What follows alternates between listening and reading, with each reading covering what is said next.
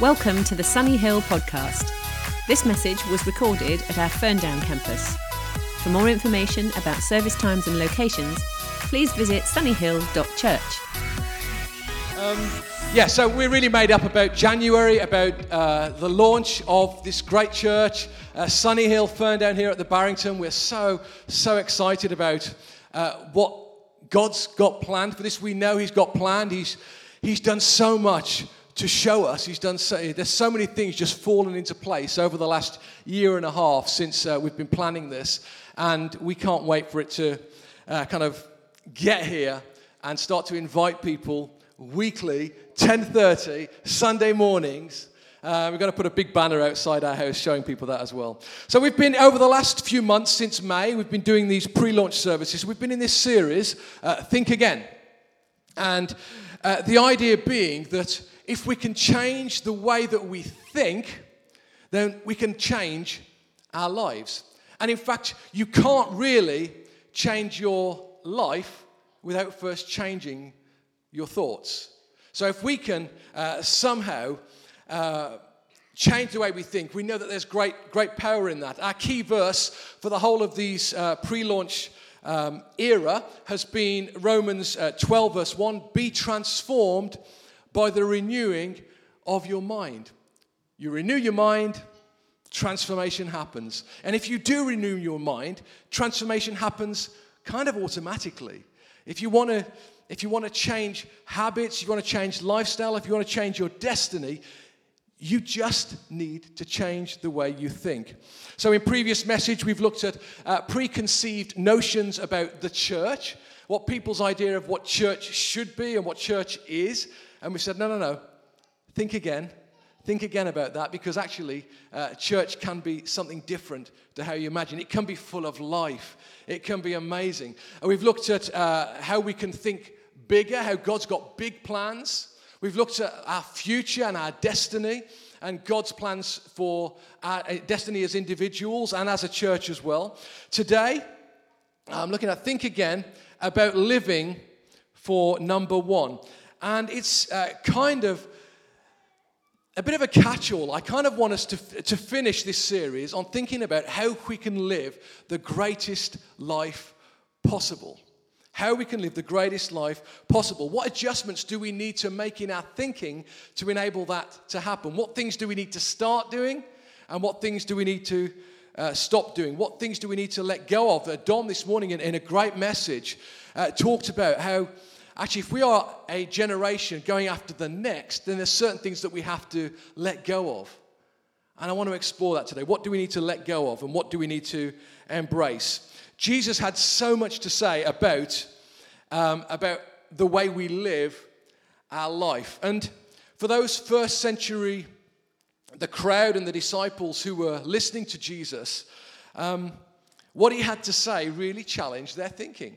It challenged the status quo massively.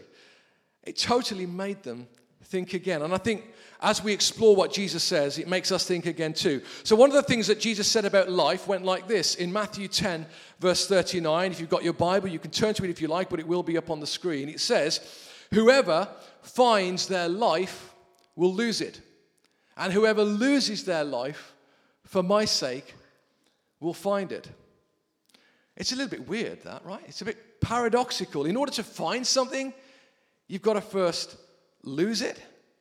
What on earth does that mean? Is it wisdom or is it just clever sounding mumbo jumbo? I don't think so. This was so important to the message of Jesus that he said it again later on. Matthew records it in Matthew 16. He says, Whoever wants to be my disciple must deny themselves, take up their cross, and follow me. For whoever wants to save their life will lose it, but whoever loses their life for me will find it. What good will it be for someone to gain the whole world and yet forfeit their soul. So there's a little bit more explanation there. If you live just for yourself, you're going to miss it. You're going to miss life. If you go searching for life, but you go for looking, you know, looking for number one, looking out for number one, actually you're going to miss life entirely. As if that's not enough in Matthew, it's actually recorded in all, th- in all four Gospels. So I'm just going to quickly put them up because there's slightly different wording in each one. So in Mark, it says, For whoever wants to save their life will lose it. Whoever loses their life for me and for the gospel will save it. In Luke, whoever tries to keep their life will lose it. Whoever loses their life will preserve it. And in John, whoever loves their life will lose it. While anyone who hates their life in this world will keep it for eternal life. So, what does this actually mean? I want to unpack this a little bit today. How do we lose our life in order to find it, in order to save it? Well, in order to have the best life possible, the world and the media and television will tell us that the best life is when you look out for number one, i.e., yourself. Whereas Jesus tells us our best life is that when we live for the one, when we live for the one, that's God, the one who's above everything else, and for the one who uh, is everybody else, not yourself. When you start to live for Him and for others, that's when you find your life. That's when you live your best life. Is anybody here interested in having the best life possible? Yeah? That's good. Okay, you're in the right place. Uh, so, we're going to explore a little bit more about what Jesus taught about this. So, the world would have us believe that we look out for number one and, uh, and tells us what it would take to have the best life. And actually, it's not all that different to the world in which Jesus lived in, in first century Palestine. And I think it really comes down to three things. The world tells us that in order to live the best life possible, it comes down to money, it comes down to image, and it comes down to power. Money, image, and power. We're told that the more money we have, the better life we get. You only have to watch programs like The Apprentice to see this kind of played out. And if we're honest, we all often we think that way, right? We think if I could just have a little bit more money, then everything would work out. Does anybody else think like that, or is it just me? No, we do. With just a little bit more money would help me live out a better life. We don't often say it like that. We don't often say, I need more money. We try and couch it maybe a little bit more subtly. We say, uh, we, say, we say a little bit more worthy. We say, if I had more money, I would perhaps be a little bit more generous. If I won the lottery, I would give half of it, I would give 50% away to charity. God, are you listening? If I won the lottery, I would give half of it away to Battersea Dogs Home. Yeah? No, no, Don wouldn't. Um, after I paid my mortgage and my credit card bills, obviously, I just, I can't afford to be generous right now. But if I had a little bit more, listen, I'm not judging you guys. I'm just telling you how I think sometimes and how I think how we all think. And the world also encourages us to uh, think that in order to have a better life, we need to have a better image.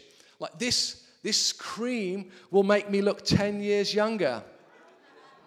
Yeah, we all like that, don't we? A little bit of cream to take away the wrinkles. Uh, no, I need that. Or if I wear this label, if I wear this deodorant, then the girls are going to be throwing themselves at me. We've seen those adverts. Who's wearing Lynx today? Yeah, a few of us. Yay, we all know how that works. Um, actually, talking about that, um, my wife, Fru, has got this perfume. And it's her birthday coming up uh, next month. And I said to her, uh, darling, what would you like for your birthday? she said, Oh, my perfume's getting to the bottom of the bottle. I've only got a little bit left, and I'd like to have, I'd like to have it replaced, please. And I go, Yeah, sure. Now, my wife, Fru, is amazing. When it comes to money, she's definitely the careful one in our marriage. She hates shopping. How good is that? She only ever buys bargains. Um, uh, she even, get this, she manages uh, soap dispensers. You know the soap dispensers where you push the top and get, get a little bit of soap out? Well, what happens in your house when you get to the last, the last little bit that doesn't come through the squidgy thing? Well, you throw it away, I'm sure. Not my wife. She opens it up, puts a bit of water in there, shakes it a little bit, and puts it back. And so you squirt it, you know, it comes out quite a lot of water, a little bit of soap. And then when that gets down again, she opens it up again, bit more water, shakes it. Oh, she's so, so careful. Uh, so by the time you get to the, I don't know, three or four weeks into that, You're just washing your hand with soap, water from the tap and water from the soap dispenser, uh, and then we decide to get a little bit more. I don't mind. I don't mind. I really don't because I, I, I really appreciate the way that she looks after our money. But she asked for this perfume, and because she's so careful with money, when she asks for something, I want to get it for her, right? You understand that? I want to get what she wants. So I, I find her perfume and I take a picture of what it is, and I go online to look for it to replace it. 130 pounds. Right? Really? This is for a little bit of smelly water? Which gave me an idea. Yeah? A little bit of water. I go, oh, there's a little bit left in the bottom. I just bit a bit of water, bit of no, I wouldn't do that. That would be what kind of husband do you think I am? I went on eBay and I found a half used one, a fraction of the price. Don't tell her, it's a surprise. but we do, we get caught up in adverts for things that make our image, like make us smell nice or make us look better or make us, you know, uh, dress nice, and we get caught up. And companies use celebrities to make us feel like their products would, would make us like them, and we buy it hook, line, and sinker. So we're told that we need to have money, we need to have image, and then we need to have power and influence. How many self help books have been written about this? Climbing the greasy ladder in business, how to win, win, win, making sure that we're ahead of everyone else on the top of the pile. You know what? None of this is new. None of it is new. It's since the beginning of time, you see it all the way through the Bible. This has been the case. Wars have been fought about power atrocities have been committed, genocide has been committed in the pursuit of power, relationships have been broken, families have been ruined, and lives are destroyed as people try and get more and more power. So, what's the answer? We're going to look at a time when Jesus actually came face to face um, with these very things. Uh, somebody asked him about getting a better life. Actually, they were asking about eternal life. And he puts the whole idea of, of letting go of your life into practice. Interestingly, the heading for this passage in some translations is Jesus and the rich young ruler. Have you thought about that? Rich, money, young, image, ruler, power. All three things kind of in this, in this one person rich, young, ruler. So, this is the guy who's got everything. He's got it all. He's got money, he's got image, he's got power. This is a modern day David Beckham. Okay, all the girls fancy him. Really? Who is? Yay! and the guys want to be him. What's not to like, right? Surely Jesus is going to be made up about having this rich young ruler join his band of merry men. So we're going to go to Luke 18 and we're going to read it uh, from there. So let's, let's go there. Luke 18 from verse 18. A certain ruler asked him, Good teacher, what must I do to inherit eternal life? Why do you call me good? Jesus answered, No one is good except God alone. You know the commandments you shall not commit adultery, you shall not murder, you shall not steal, you shall not give false testimony, honor your father and mother. All these I have kept since I was a boy, he said. And when Jesus heard this, he said to him, You still lack one thing. Sell everything you have, give to the poor, and you will have treasure in heaven. Then come, follow me. When he heard this, he became very sad because he was very wealthy. Jesus looked at him and said, How hard it is for the rich to enter the kingdom of God. indeed, it is easier for a camel to go through the eye of a needle than for someone who is rich to enter the kingdom of God. Those who heard this asked, Well, who then can be saved? And Jesus replied, What is impossible with man is possible with God. Peter said to him, We have left all we had to follow you. Truly, I tell you, Jesus said to them, no one who has left home or wife or brother or sisters or parents or children for the sake of the kingdom of God will fail to receive many times as much in this age and in the age to come eternal life. This is the word of the Lord.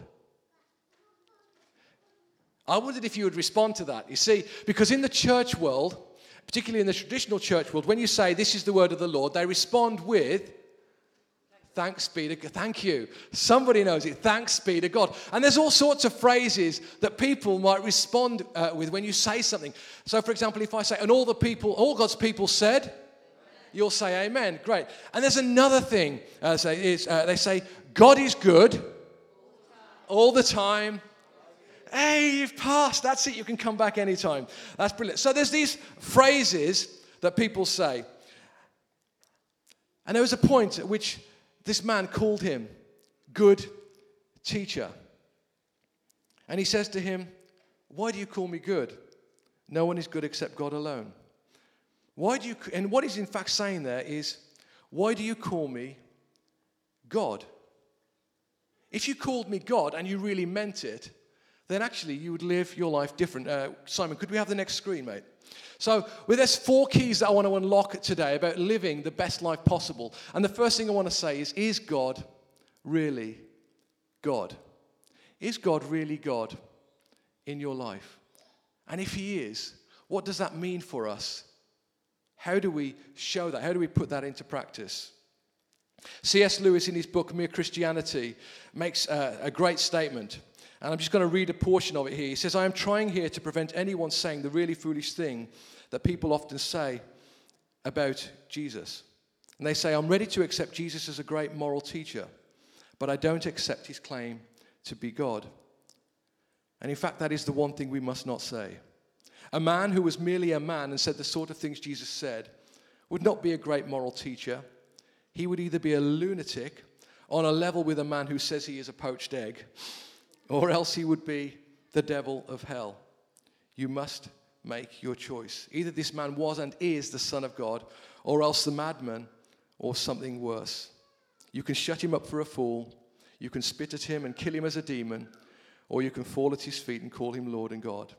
But let us not come with any patronizing nonsense about him being a great human teacher.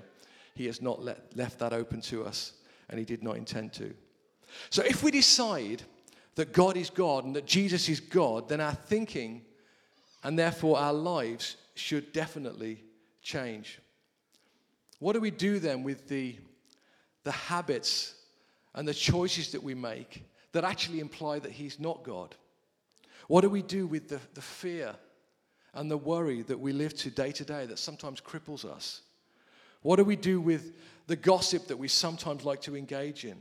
Or with the bad stuff that we are willing to, to fill our minds with? Who do we really rely on when the chips are down?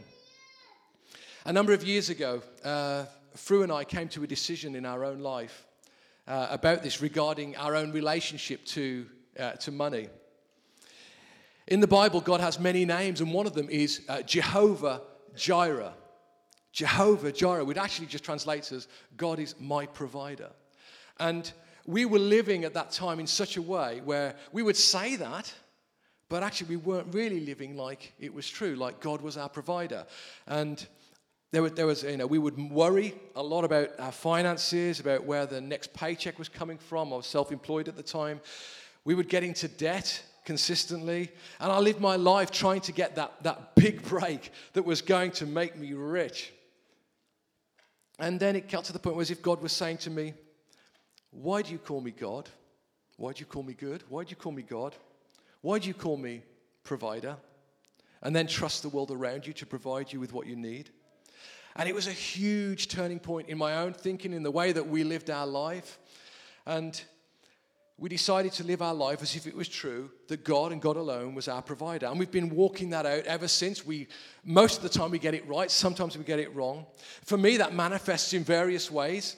Uh, so I, and I'm not saying this is the right way to live, but this is what I decided to do. I decided to not ever enter competitions because I want God alone to be my provider. Um, I never do the lottery. I even uh, got rid of the premium bonds that I had because I decided actually all I do every month is spend the time looking at my numbers to see if, I've, see if there's any uh, kind of uh, winnings there. And, and I wanted God to know that He was first. Sometimes maybe I take it too far. A couple of weeks back, I was in the range and I was buying a few bits and pieces, and I had to buy a new uh, shower basket. Uh, for our, sh- our, shower basket had broken and he did a new one. So I went, I, there was a few other bits and pieces as well. So I went to the till and I paid for all the stuff. And as I was paying, I didn't really clock what was going on. And, um, and then I got home and um, a few hours later, and I found the receipt, and I realized actually they hadn't charged me for the shower basket. And my first thought was, God, thank you for my free shower basket. It was the most expensive thing I bought. And I was thinking, God, that's brilliant. What a great gift. I've got a free shower basket. And then that small voice in the back of my head that I get all the time, and I, it's always God, and He says, Is the range your provider or am I your provider? And I go, Oh, really? What are you saying, God? I've got to go back? I've put it up now on the wall. I'm really got to, I'm not, I'm not going to take it down. I'll tell you what I'll do, God. I'll go there and I will, I'll go and find the same item and I'll buy it and then I'll sneak it back and put it back. So everybody's, everybody's happy. Then I haven't got to go to the till and, and just, they're going to just think I'm stupid if I do that. So I went there. They didn't have any of these baskets in stock. But there was another basket there that was a couple of pounds cheaper. I thought, oh, that'll kind of do.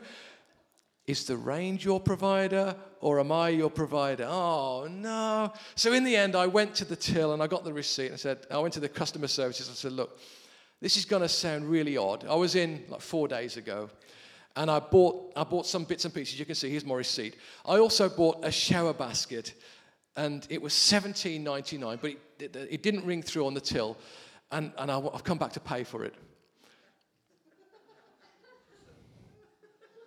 the guy just looked at me, said, Sorry, you want a refund on it? I said, No, no, no, no, I don't need a refund.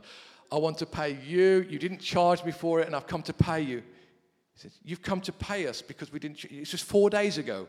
I said, Yes, yeah, I've come to pay you. He says, Oh, you've got guilty conscience, have you? I said, No, I don't feel guilty. It was your mistake. I just, I just, I've got this thing at home and I really should have paid for it. And so here it is. I'm from the. I said, Okay, how much was it? And it was $17.99. So he, he, he, helped me and we, we paid $17.99 and I walked away. And you may think, you may be thinking, that is just the stupidest thing I've ever heard. But for me, this is, this is uh, important. And maybe, you know, who knows? It, maybe it was a witness to the guy. That's what I tell myself. I don't think so. I just think he thought I was a nutter. But you know what? It helps me in my head get that right. I've got that relationship with God where He alone is my provider. It's important. And you know what? If God is God, then our lives should be different. Either in that respect, whether it's finances or whatever it is in life, it should be different. And uh, we need to perhaps change our thinking to see fruit in that area. Okay, the second thing that I want us to challenge on today is what's your one thing? So the man says, All these I have kept since I was a boy. And when Jesus heard this, he said to him, You still lack one thing. Sell everything you have and give to the poor, and you will have treasure in heaven. Then come follow me. First off, notice that Jesus does not pick him up on what he says. There were 613 commandments in the Old, in the Old Testament. No one kept them all. Okay, there was a whole sacrifice system that was ongoing because nobody could keep all the commandments. It just wasn't possible. The reason, Jesus, the reason Jesus came and established a new covenant was because the old covenant was deeply flawed in that it had to be kept by human beings, and we just couldn't do it. The writer to the Hebrews says this if, if there had been nothing wrong with that first covenant, no place would have been sought for another. So here's this rich young ruler, this guy, this young guy saying, Yep, I've got this nailed. I have kept all these commandments since I was a boy. And Jesus responds, You lack one thing. That's not the right response. The correct response is either, Awesome, amazing, you've kept all the commandments. Come and join us. You're just who we've been looking for. Or the response is, No, no, no. No, you haven't. What about, yes, this morning when, when you dissed your mom, you weren't respectful to your mother? Or what about, what about yesterday when you were lying? Or last week when you stole a pencil from the office? You haven't kept all the commandments. That's the right response. But no, Jesus says, no, you just lack one thing. You know what? I think this is probably true for all of us. There's one thing that is stopping us moving to the next level. If this is God's level, this is Jesus was on a kind of a, uh, was God and he was on a level with God, he kept all the commandments, he would live that perfect life. This is us here at some point below that. What God wants us to do is to be heading in the right direction. okay, to take that next step that will move us that little bit closer to God. What is that one thing? And I bet you're thinking of it right now. I bet you know what it is. What is that one thing that you could change that would move you that closer uh, to God? This one thing that's keeping you from your best, best life. It doesn't seem like too much, does it? One thing, but it is massive. In many ways, we find it easier to tell God we're giving Him everything. We sing, I surrender all. Everything, God, I give to you. I give you my heart. I give you my soul. I live for you alone. He says, There's just one thing. Stop telling me you're giving me everything. And actually, let go or give me this one thing. This one thing. What's God whispering to you right now? If you want to get to the next level with me, He's saying, you know that relationship at the office? You know those guys you're hanging out with at school that you know actually not the best influence? You know that time you spend on, on Fortnite or on Netflix or on social media? You know your prayer life hasn't been what it could be? You know your identity you've built around your work or your business? You know you, the time you spend on your image or your thoughts about your weight or your relationship to food or drinks? What if it could be your family even? Imagine Jesus is standing here right now and he walks over to you, looks you in the eye, and says, Do you want to take your relationship with me to the next level? You lack one thing. There's one thing that will help you to do that. If you want to be my disciple, you can deny yourself, take up your cross, follow me. Let go today of one thing. Okay, the third thing. Think again. It's not about you. So Jesus says, How hard it is for the rich to enter the kingdom of God. Indeed, it is easier for a camel to go through the eye of a needle than for someone who is rich to enter the kingdom of God. Those who heard this asked, Who then can be saved?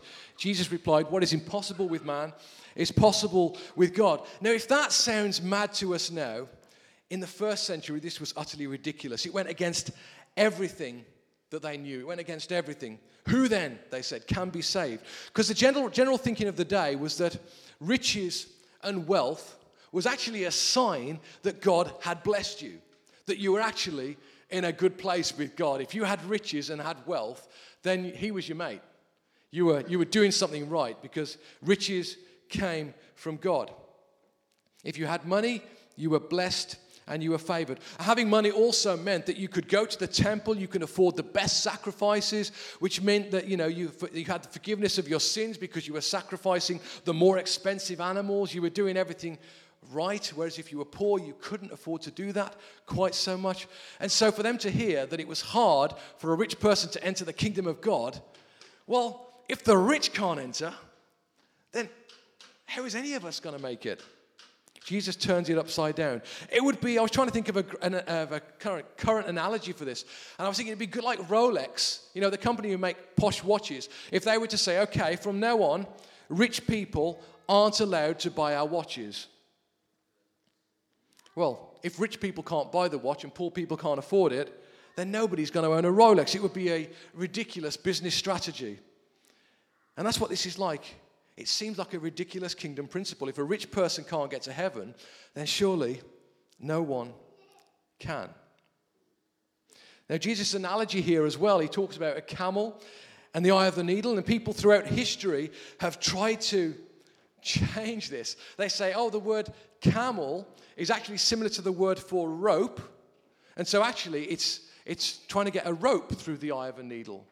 Or they say things like um, the eye of the needle was actually a doorway into Jerusalem. It was a small door. So, uh, in, order to, in, order to, get through, a camel had to go on its knees. Uh, and what they kind of do is say, rather than making this impossible, they make, oh, it's a little bit harder. So, it's either, you know, on your knees, you can go through this small door, it's a rope going through the eye of a needle. And, and I don't think Jesus said that. Actually, it's a little bit confusing because if it's a small doorway and it's a rope, then that's a really easy thing to get through. You can get a rope through a doorway, no trouble. I mean, But Jesus doesn't say that. He says, it's impossible.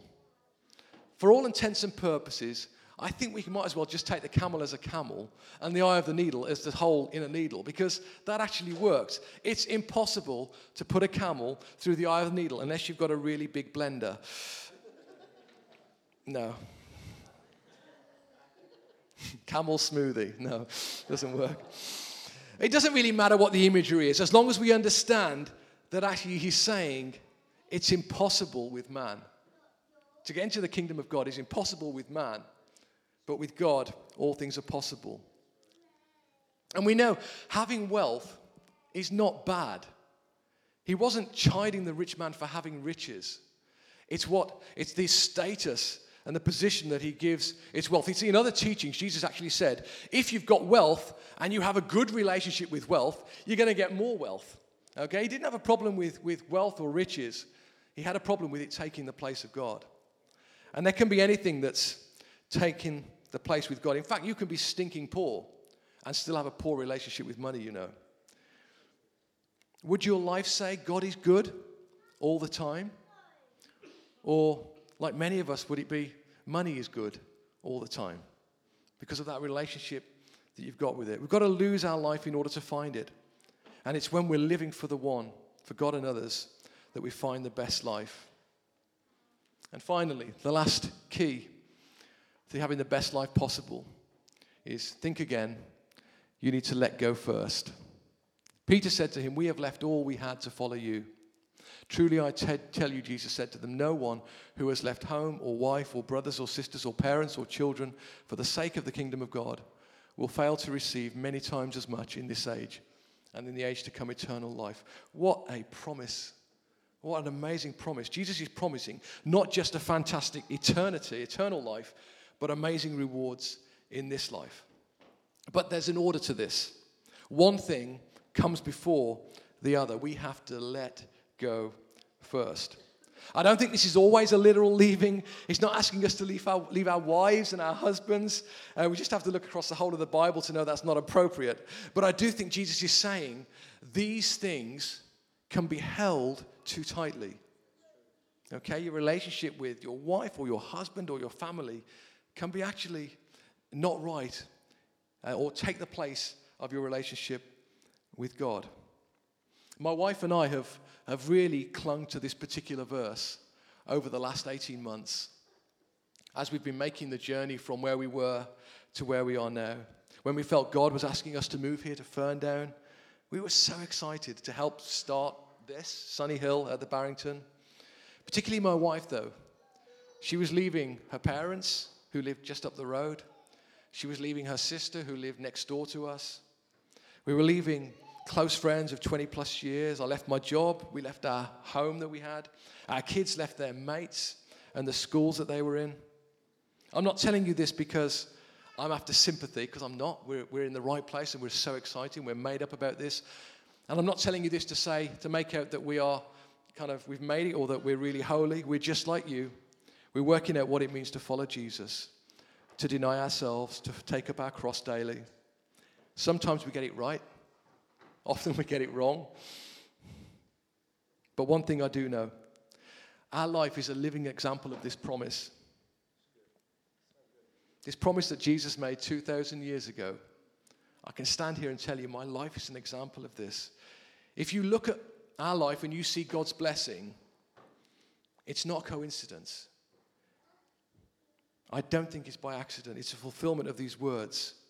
Now, there are other things in my life and in our life that we need to let go of, that we need to put right. There's definitely things that my relationship with God needs to be better.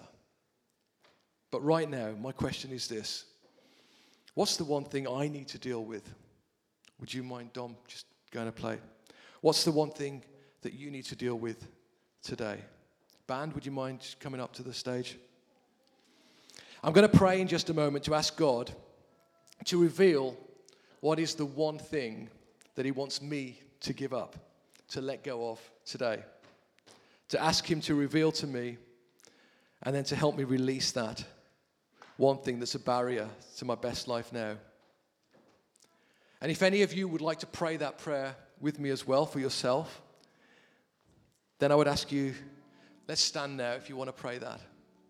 To tell us what is that one thing that we need to let go of, that one thing that would stop us living our best life.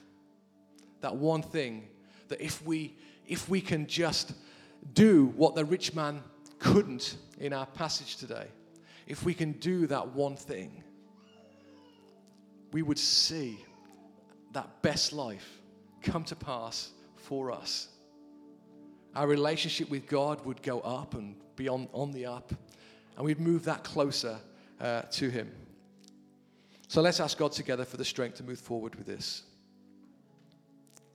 Let's close our eyes. Lord God,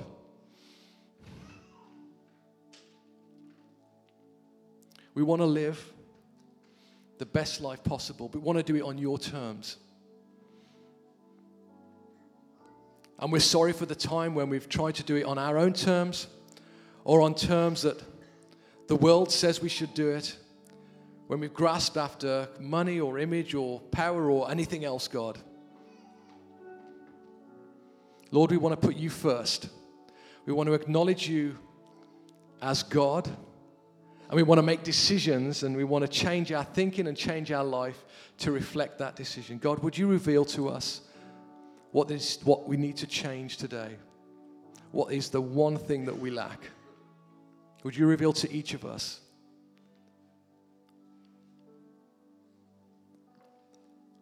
And also, God, in this moment, as we commit to this, would you give us the strength to follow through? Would you give us the strength to do what the rich young ruler wasn't able to do? That when you call, we answer. That we're, we're able to live that life where we can deny ourselves and we can take up our cross and follow you because we know that when we do, God, you come through and you will call us into your kingdom. And you will say, Well done, good and faithful servant. Amen.